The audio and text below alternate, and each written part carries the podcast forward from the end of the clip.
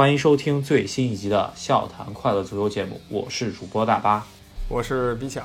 这一期节目在开始之前呢，我们先讲一讲对于我们这个节目的比较重要的一个里程碑吧，就是在上一期英超赛季总结的节目中间，我们节目单是从喜马拉雅这个平台上面就已经得到了一万八千次播放了，这也是我们节目有史以来。播放最多的，比上一次呃最高的播放已经达到三倍以上了。可能最近我们节目是有起飞的迹象了啊！对，真的太感谢大家支持了。我们再上一期就是这个英超三十八轮踢完做那期呢，最后是攒了八千多播放。那上一期英超总结呢，那么四五天就一万八千次播放了，这个已经是突破了我们上限的上限了。对吧，非常不可思议，真的很感谢大家。对，所以这一期呢，我们也是趁着欧冠联赛开打，马上要录一期。也知道欧冠联赛变成赛会制了嘛，这个找回了我们当年世界杯做节目时候的感觉。对，关于上一期节目底下，我们有很多留言评论，以及我们在微信公众号上面有一些朋友对于我们的投票，呃，产生的一些意见吧。我们在讲完欧冠比赛之后。会给大家评论一下，然后这一期节目主要还是想把着重点放在今天刚进行完两场欧冠比赛，一场是呃曼城对阵皇家马德里，另外一场是呃尤文图斯对阵里昂的这两场欧冠十六强进八的淘汰赛。对，那就给大家说一下背景知识，因为这个新冠肺炎的原因，欧冠呢已经五个月没踢了，那现在踢的呢还是十六强进八强的比赛。那十六强进八强，自然就是有八对儿对决要决出胜负，对吧？那每一对儿对决呢是有两场球要踢，其中四场对决呢在新冠肺炎这个禁赛期之前就已经结束了，然后另外四场对决踢了一半，就踢了一场，这第二场呢就一直拖到了这一周才决定要踢。这周五呢就是刚才大巴说那两两场球，明天还有另外两场，把这四场踢完以后呢，今年的欧冠八强就决出来了。对八强之后呢，都是单单回合淘汰啊，那就非常刺激了。那不管怎么样吧，这两场比赛都是跟上一场有第一回合的比分，然后来为基础上，然后开始踢的。那对，在开始讲今天曼城对阵皇马的对决之前呢，我们要提一下皇马的以及西班牙二十一世纪很很重要的一个民宿，在上一周的呃，在上一周宣布了自己退役的消息，那就是。门神卡西利亚斯，对，对于他呢，我想球迷们都不陌生吧。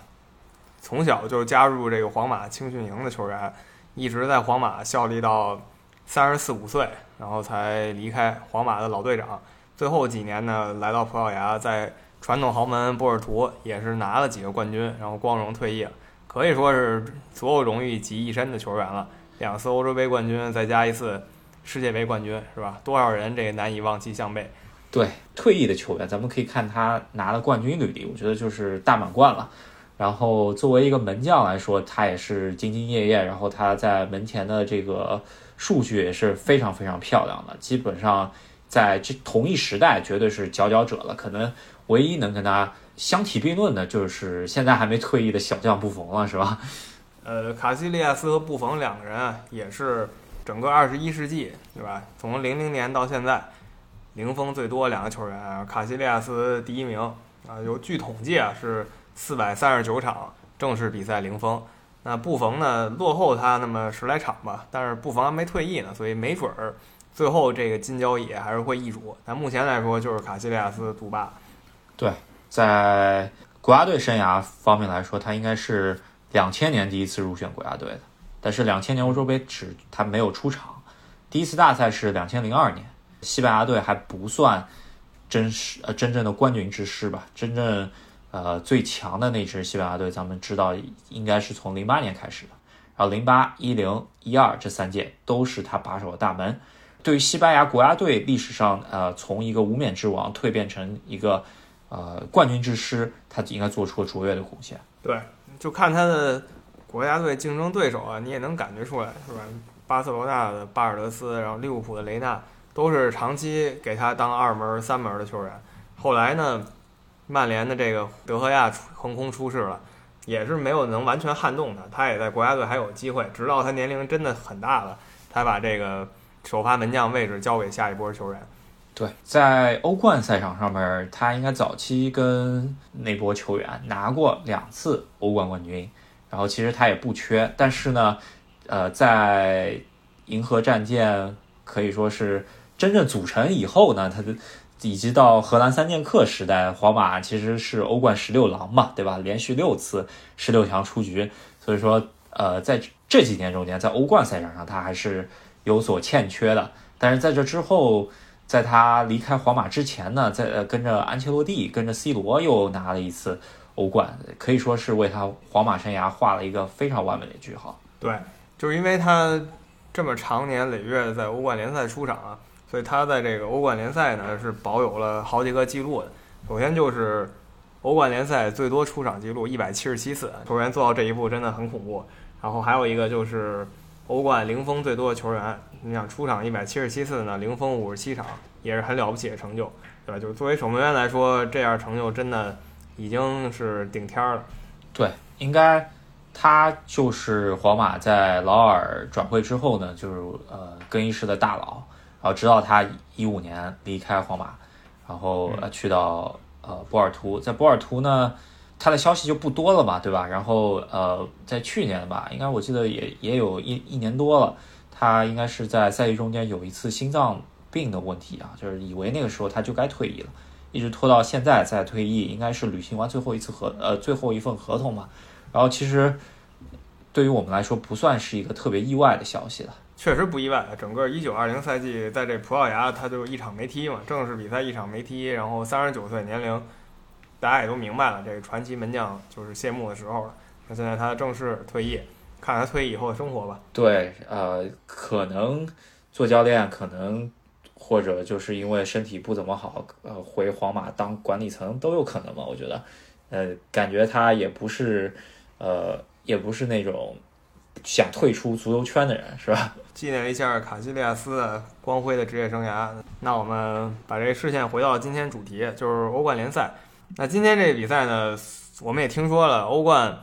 会搞一个赛会制的比赛，会把球队集中到里斯本。但是呢，这场比赛因为之前十六强的比赛呢踢了一部分，这场比赛还是保持了传统的主客场制，所以在曼城的主场伊蒂哈德球场来了这么一场，然后曼城二比一赢了皇马。皇马呢输了比赛，其实也没什么太多可说的吧，因为自己的主力中后卫连续送了两次失误，被对手直接进两个球，也没什么太多可抱怨的。如果是这种情况的话。对，呃，首先吧，这场比赛在开始之前呢，上一场比赛，啊，已经是皇皇马已经是在自己的主场丢了两个客场进球，最终是一比二败北了。然后这场比赛必须取得两个进球才能够呃晋级或者是扳平吧。首先吧，十几分钟上来就瓦内送送了一个莫名其妙的球吧，给给那个。给热苏斯，然后热苏斯中间传中，然后他中间挺捅进去了，是吧？然后这个球就感觉挺滑稽的。然后在这之后呢，皇马还扳回来一个，就是靠本泽马在中间顶了一个，然后罗德呃应该是小将罗德里戈吧，边路突破非常精彩。然后下半场应该很焦灼的情况下，如果这个时候皇马再扳一个的话，其实是能扳平的，对吧？然后没想到又出现了一个非常神奇的失误啊，这个。瓦内作为世界杯冠军的首发中卫，然后看看上去没有那个拉莫斯带的话，还是稍微嫩了点，是吧？这场他是搭档这米利唐，然后那也就是说他应该是带这小弟了。结果呢，就大家也看见了，直接失误。呃，亮点呢主要是在曼城这边，皇马这边亮点就是大巴说的罗里戈的边路啊突破一下，然后传本泽马。本泽马压着罗德里和这个费尔南迪尼奥俩人进了一个。对，呃，主主要瓦那第二个失误确实有点说不太过去，因为感觉那高球过来之后，他第一反应是把球要顶走，第一下就没顶好，然后然后把球等于说停下来了，第二下再去往回顶的时候被 热苏斯呃抢了。我觉得热苏斯呃作为这么一个在后场搅局的前锋还是可以用的，是吧？然后这场比赛。曼城方面的亮点吧，我觉得德布劳内还是非常不错的发挥啊。这个呃，应该是曼城很重要的一个环节了。然后中卫拉波尔特加费尔南迪尼奥，看上去好像是本赛季最稳当的一一个组合了，是吧？对，看上去是，但是呢，你看本泽马头球那个进球，就费尔南迪尼奥往起蹦都有点费劲，就是中后卫那个争头球那一下，还是他没有那一下啊。毕竟咱也说了不知道多少遍了，他就不是踢中后卫的。然后皇马可以说是在联赛的这个良好状态没有带到欧冠这边来，特别呃感觉功亏一篑吧，应该是属于被自己中后卫坑了。止步十六强也是第二年止步十六强，在三连冠之后吧，呃有点呃十六郎的感觉回来了。但是我觉得这支皇马其实还有有可期望，毕竟总体年龄不大吧，对吧？是吧？皇马这个队内潜力妖星，反正一大帮，从巴西。来了好几个是吧？十八九岁就说下一个贝利，反正这哥几个都是下一个贝利，看看哪个是贝利吧。嗯，然后还有西班牙一种小将呢，是吧？就是其实中前场有特别多的球员，然后后场可能稍微年龄大一点，需要做一些更新吧。特别就是拉莫斯，还有马塞洛这些这些球员吧，都超过三十了。呃，看一下米利唐和门迪吧，这场比赛没有太多。可以说他们的表现啊，只能说中规中矩吧，是吧？嗯，对。所以这个比赛真的，因为瓦拉内的个人失误嘛，让这比赛可能本来精彩的攻防啊什么的，顿时逊色了，没有太多可评述的吧。曼城晋级了八强，然后皇马呢就遗憾出局了。那接下来那场比赛呢，啊，是我们觉得十六进八，目前为止最大冷门，应该也不会有比这更冷的了，就是尤文图斯在自己主场。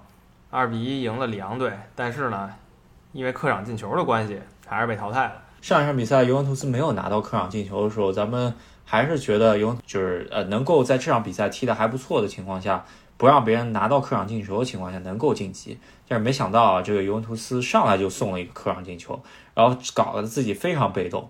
那个丢球吧，其实也不能太怪 尤文图斯，因为这个裁判。呃，我觉得这场比赛的焦点其实，在裁判这边，是吧？对 对，尤文图斯零比一落后的这一球呢，是个点球。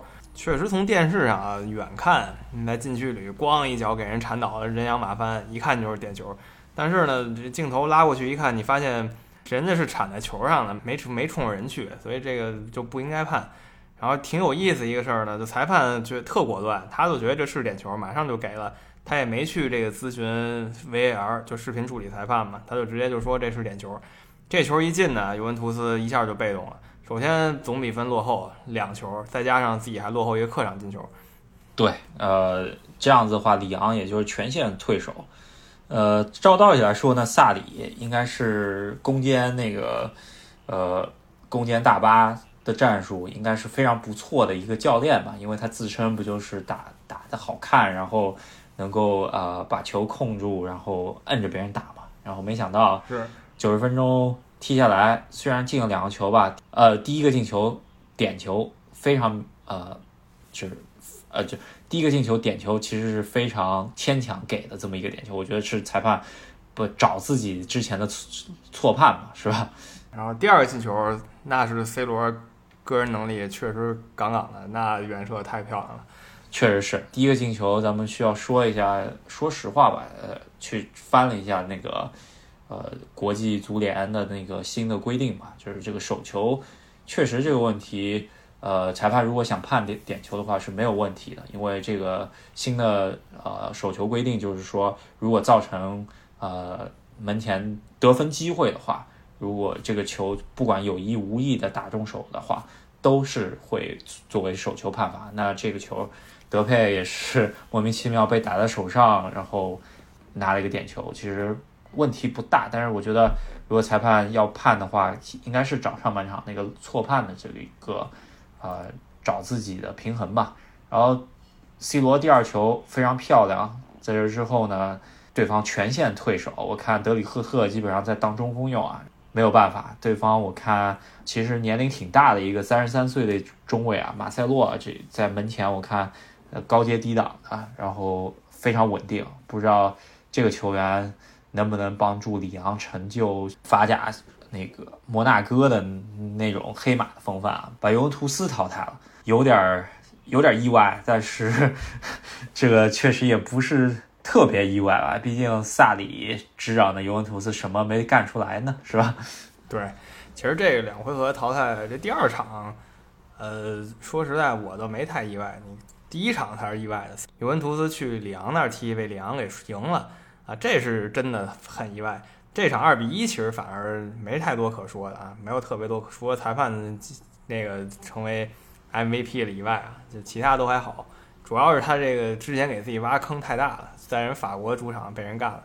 嗯，然后萨里本场比赛的四四二阵型呢，我觉得也是，呃，令人诟病吧。亲儿子伊瓜因必须得上，是吧？然后迪巴拉上了再下，看不太懂，是吧？对，真的，伊瓜因就踢满全场了，是吧？这个你说二十一世纪啊，你说二十一世纪绝代双骄，C 罗跟梅西俩人就耗在伊瓜因身上了，是吧？一个跟俱乐部跟他耗一块儿，一个就天天跟国家队俩人缠在一块儿。对。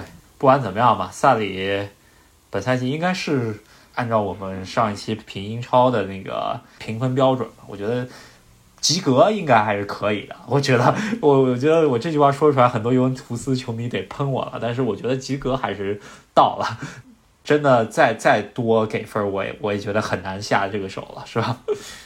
我觉得就是及格分了，就是拿到联赛就就就是他最低标准。是吧？哪儿他联赛拿的还挺难的，所以这个确实不太行。对，然后现在看起来，管理层应该是让他留任了，然后 C 罗应该也是会留在球队，咱们看一下吧。这如果 C 罗最后几年耗在萨里手上，我觉得还挺不值得，是吧？看吧，这就是呃今天的两场欧冠比赛，欧冠比赛终于回来了，晋级的里昂和曼城，那尤文图斯、皇家马德里都给淘汰了。马德里竞技可能高兴了啊，因为呢，那两个队呢都是马竞啊最头疼的球队，这是不是可以考虑冲击一下冠军了呀？那明天呢，第一场是切尔西跟拜仁慕尼黑。对这场比赛，我觉得，呃，在切尔西保住英超前四的情况下，然后呃再加上保保呃足总杯比赛中间以及以前的之前的高密度赛程中间。切尔西已经伤了三员大将了，然后明天去呃欧冠的应该是客场的这个比赛吧，应该人都带不太齐，我觉得，所以说呃少输当赢吧，我觉得往兰帕德练一练自己跟强队到底怎么不要再来这么一波流吧，我觉得这个就是最主要的目标了，不要输太多。这场确实关注度不高，主要大家是想看巴塞罗那跟。那不勒斯之前呢，两个队是踢成一比一，所以第二场呢一定很精彩。对，主要还是一比一这个比分吧，还是让我们带有一定悬念的，还真不好说。如果那不勒斯在客场，特别是在没有观众的客场，能够造出什么大动静。如果先拿到客场进球了，巴塞罗那就有点慌。而且最近巴塞罗那的战绩，特别是在连丢了联赛之后。呃，也确实不太好，咱们可以看一下，到底会发生什么。我觉得还挺期待的。当然，也有可能就是巴塞罗那上来就兵不血刃的，这这都有可能是吧？对，这确实不敢说啊，这真的不敢说。可能就一上来推土机一样，三比零过去了，也有可能被人偷一个，或者甚至耗到最后谁绝杀了，两边都有可能。这个明天走着瞧，就等这场了。对，但就是欧冠这两场比赛以及明天的这两场比赛，我们都稍微过了一下。然后我们想说一下，就是呃上一期节目中间大家给我们的留言，以及微信公众号上面一些可能大家投票了以后，呃一些小的问题吧，咱们来呃给大家一个反馈。对，首先一个是有一个朋友啊跟我们说，阿森纳跟狼队这个欧战关系。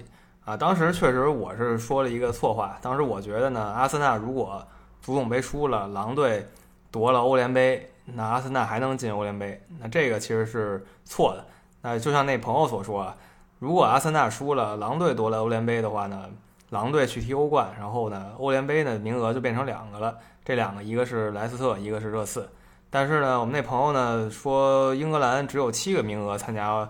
欧洲联赛这个是其实是不对的，英格兰呢最多是八个名额，在这个情况下，就是阿森纳已经确定了欧联杯席位，狼队还夺了欧联杯的话，那英格兰就是五加三三个队参加欧冠啊。这个规则确实比较迷，但是我们仔细查来，现在这个局势，如果狼队夺冠的话，那就是八队参加欧洲联赛。对然后关于上一期啊、呃英超最佳阵容，在我们的呃微信群里头有一个球迷叫西安球迷小张，给我们提出了一个位置上面的质疑，就是呃门将位置上面说呃可能觉得阿里松和埃德森呃作为豪门的门将，其实扑救没有那么多，整总体来说都是呃在后场看球。呃，觉得应该把这个最佳门将的位置考虑一下弱队的门将。然后其中一个门将他说的就是啊、我们上期有提到的那个亨德森，谢菲联的门将。然后还我们把他当做替补了。然后还有一个球员我们完全没有提到，也是新进入入选英格兰国家队的，是伯恩利的门将波普。还还有的球迷跟我们说啊，就是本呃本赛季咱们提的最少两个英超球队，一个就是伯恩利，还有一个布莱顿，然后一句话就把布莱顿给带过了。那也确实，布莱顿在英超的那个存在感还是比较低。如果他能够下赛季继续搞出个大动静来说，我们尽量给他多关注吧，是吧？嗯，对。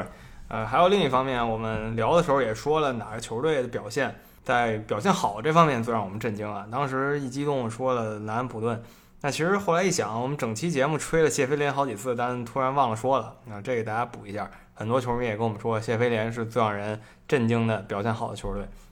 确实是这样子的。然后在我们的投票环节，就是在我们赫斯基亚蒂的微信公众号投票底下呢，我们呃可以说德布劳内是一致，我觉得力压其他球员得到 MVP，跟我们的节目的观点是一致的。啊、对于球队的以及主教练打分中间有两个投票，就是跟我们的听众呃心理落差呃最大的那个选项呢，首先球队好像是对于曼城，呃以及阿森纳，呃落差最大。我不知道曼城是我们把它贬得太低了呢，还是太高了？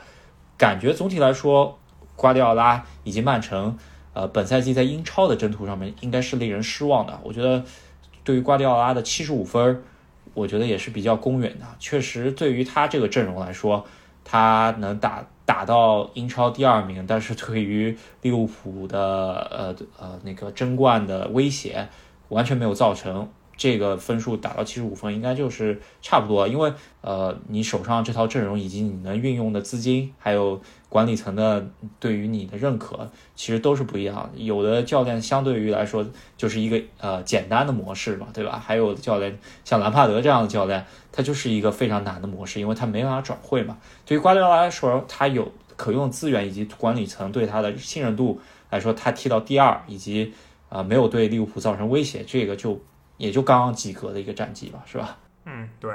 另一方面，也有不少球迷觉得给曼联评低了。我们说曼联索尔斯克亚八十五分在联赛里，然后欧联杯没结束，就是还没有完全评一个完整赛季得分。我其实觉得八十五分，我们两个给的这个分数还是挺公正的，因为曼联他虽然最后名次啊是第三名，但是这个分数呢差的很多。他这个争第三的过程也是非常非常艰辛。到最后呢，你说如果莱斯特城不掉队的话，曼联跟切尔西谁第三谁第四，或者说谁第四谁第五，这都不好说呢。啊，最后其实两个队都是也多少占莱斯特城掉队这个便宜。就是如果说想拿九十分的话，我觉得啊，他应该差不多能在在疫情之前吧，就让大家看出来他至少是稳在前四里的，这还差不多能拿九十分。可以说，如果他在疫情之后的表现，如果一个赛季能够保持在三分之二的赛程中间，以疫情之后的表现来表现出来的话，我觉得应该就是九十加。那他只只占了三分之一，相当于就只是疫情之后以及在那个 B 费来了之后，他所表现出来这个战绩。呃，可以说索尔斯克亚也占了疫情之后能够换人多的这一个优势吧，因为毕竟曼联的这一套前几年攒下来的这么一套替补阵容吧，也是比不少英超的中上游球队都强一些的。除了曼城、曼联两个曼市球队以后以外呢，呃，也有些球迷觉得给阿森纳的打分，呃，这个我也不是很明白。说实在的，阿森纳在联赛里很让人失望了，就不用我们说了吧，咱们出门左转去那个著名的阿森纳球迷频道听一下，这赛季基本上一半是在骂骂骂骂骂，对吧？然后另一半呢是表示无奈，表示就是很失落。其实就真的只有最后足总杯夺冠了，大家才欢呼雀跃这么一下。对，可能大家已经忘记了吧？也是很多人说，呃，足球球迷的记忆其实很短暂的。你可能输三场你就骂他下课，赢一场就把他吹上天了，是吧？这个真不好说。然后还有说兰帕德给分数给高了，我觉得我前面也说了，这个兰帕德这个这个赛季他应该就是一个 hard 模式的一个赛季，他能够最终保住前四。对于我来说已经超出预期了，呃，我给到九十，可能八十五到九十都还算比较公正，那我就给了一个比较高的分数，有我一定主观吧，但是想喷的话，我想说下一次走着瞧呗，是吧？啊，另外还有说亨德森的啊，说亨德森这球员不配进最佳阵容什么的，这个真的，他呢能把整个利物浦队带起来，然后关键时刻进球，关键时刻挺身而出，这就足够啊进入最佳阵容了。可能也有一点我的主观情绪在里面，我甚至希望给他赛季最佳球员。当然，我也承认这个单兵作战能力是得不着那最强。对，好，那关于上一期呢，我们应该就讲到这里。如果还有任何疑问的话，可以给我们在微信公众号以及呃添加我们微信来给我们留言吧。然后啊，或者或者在喜马拉雅底下继续给我们留言。然后呃，也是非常期待。跟我们的互动吧，我觉得这个节目其实就是一个球迷之间的交流，增加我们对于足球的理解吧。跟广大球迷多交流，当然是非常文明的交流，而不是那种上来就骂街的那种，是吧？上来就骂街就没劲了，是吧？那都这没没意思，球场里骂了啊。那这一期节目呢，就跟大家聊到这儿。如果意见不同的什么的呢，还是欢迎给我们留言，然后在喜马拉雅上留言啊，或者在网易云音乐上留言，或者微信公众号上留言啊。讨论呢，肯定是非常有意思的一部分。对，如果明天欧冠踢出来之后呢，巴塞罗那和那不勒斯出了一场惊天地的对决，咱们可能再录一期。如果也就那么回事儿的话，可能就呃八强战踢完以后再跟大家交流了。那这一期的节目就跟大家聊到这儿啊！喜欢我们节目的朋友，千万别忘了在这个喜马拉雅、网易云音乐还有微信公公众号上关注我们啊，支持一下我们的节目。对，然后呃最好就是。帮我们多多转发吧，然后确实啊，就直接转给你喜欢足球的朋友，就都是好事儿。也可以在我们微信公众号上面的呃投票跟我们多互动。那我们下期再见。好，下期再见，拜拜，拜拜。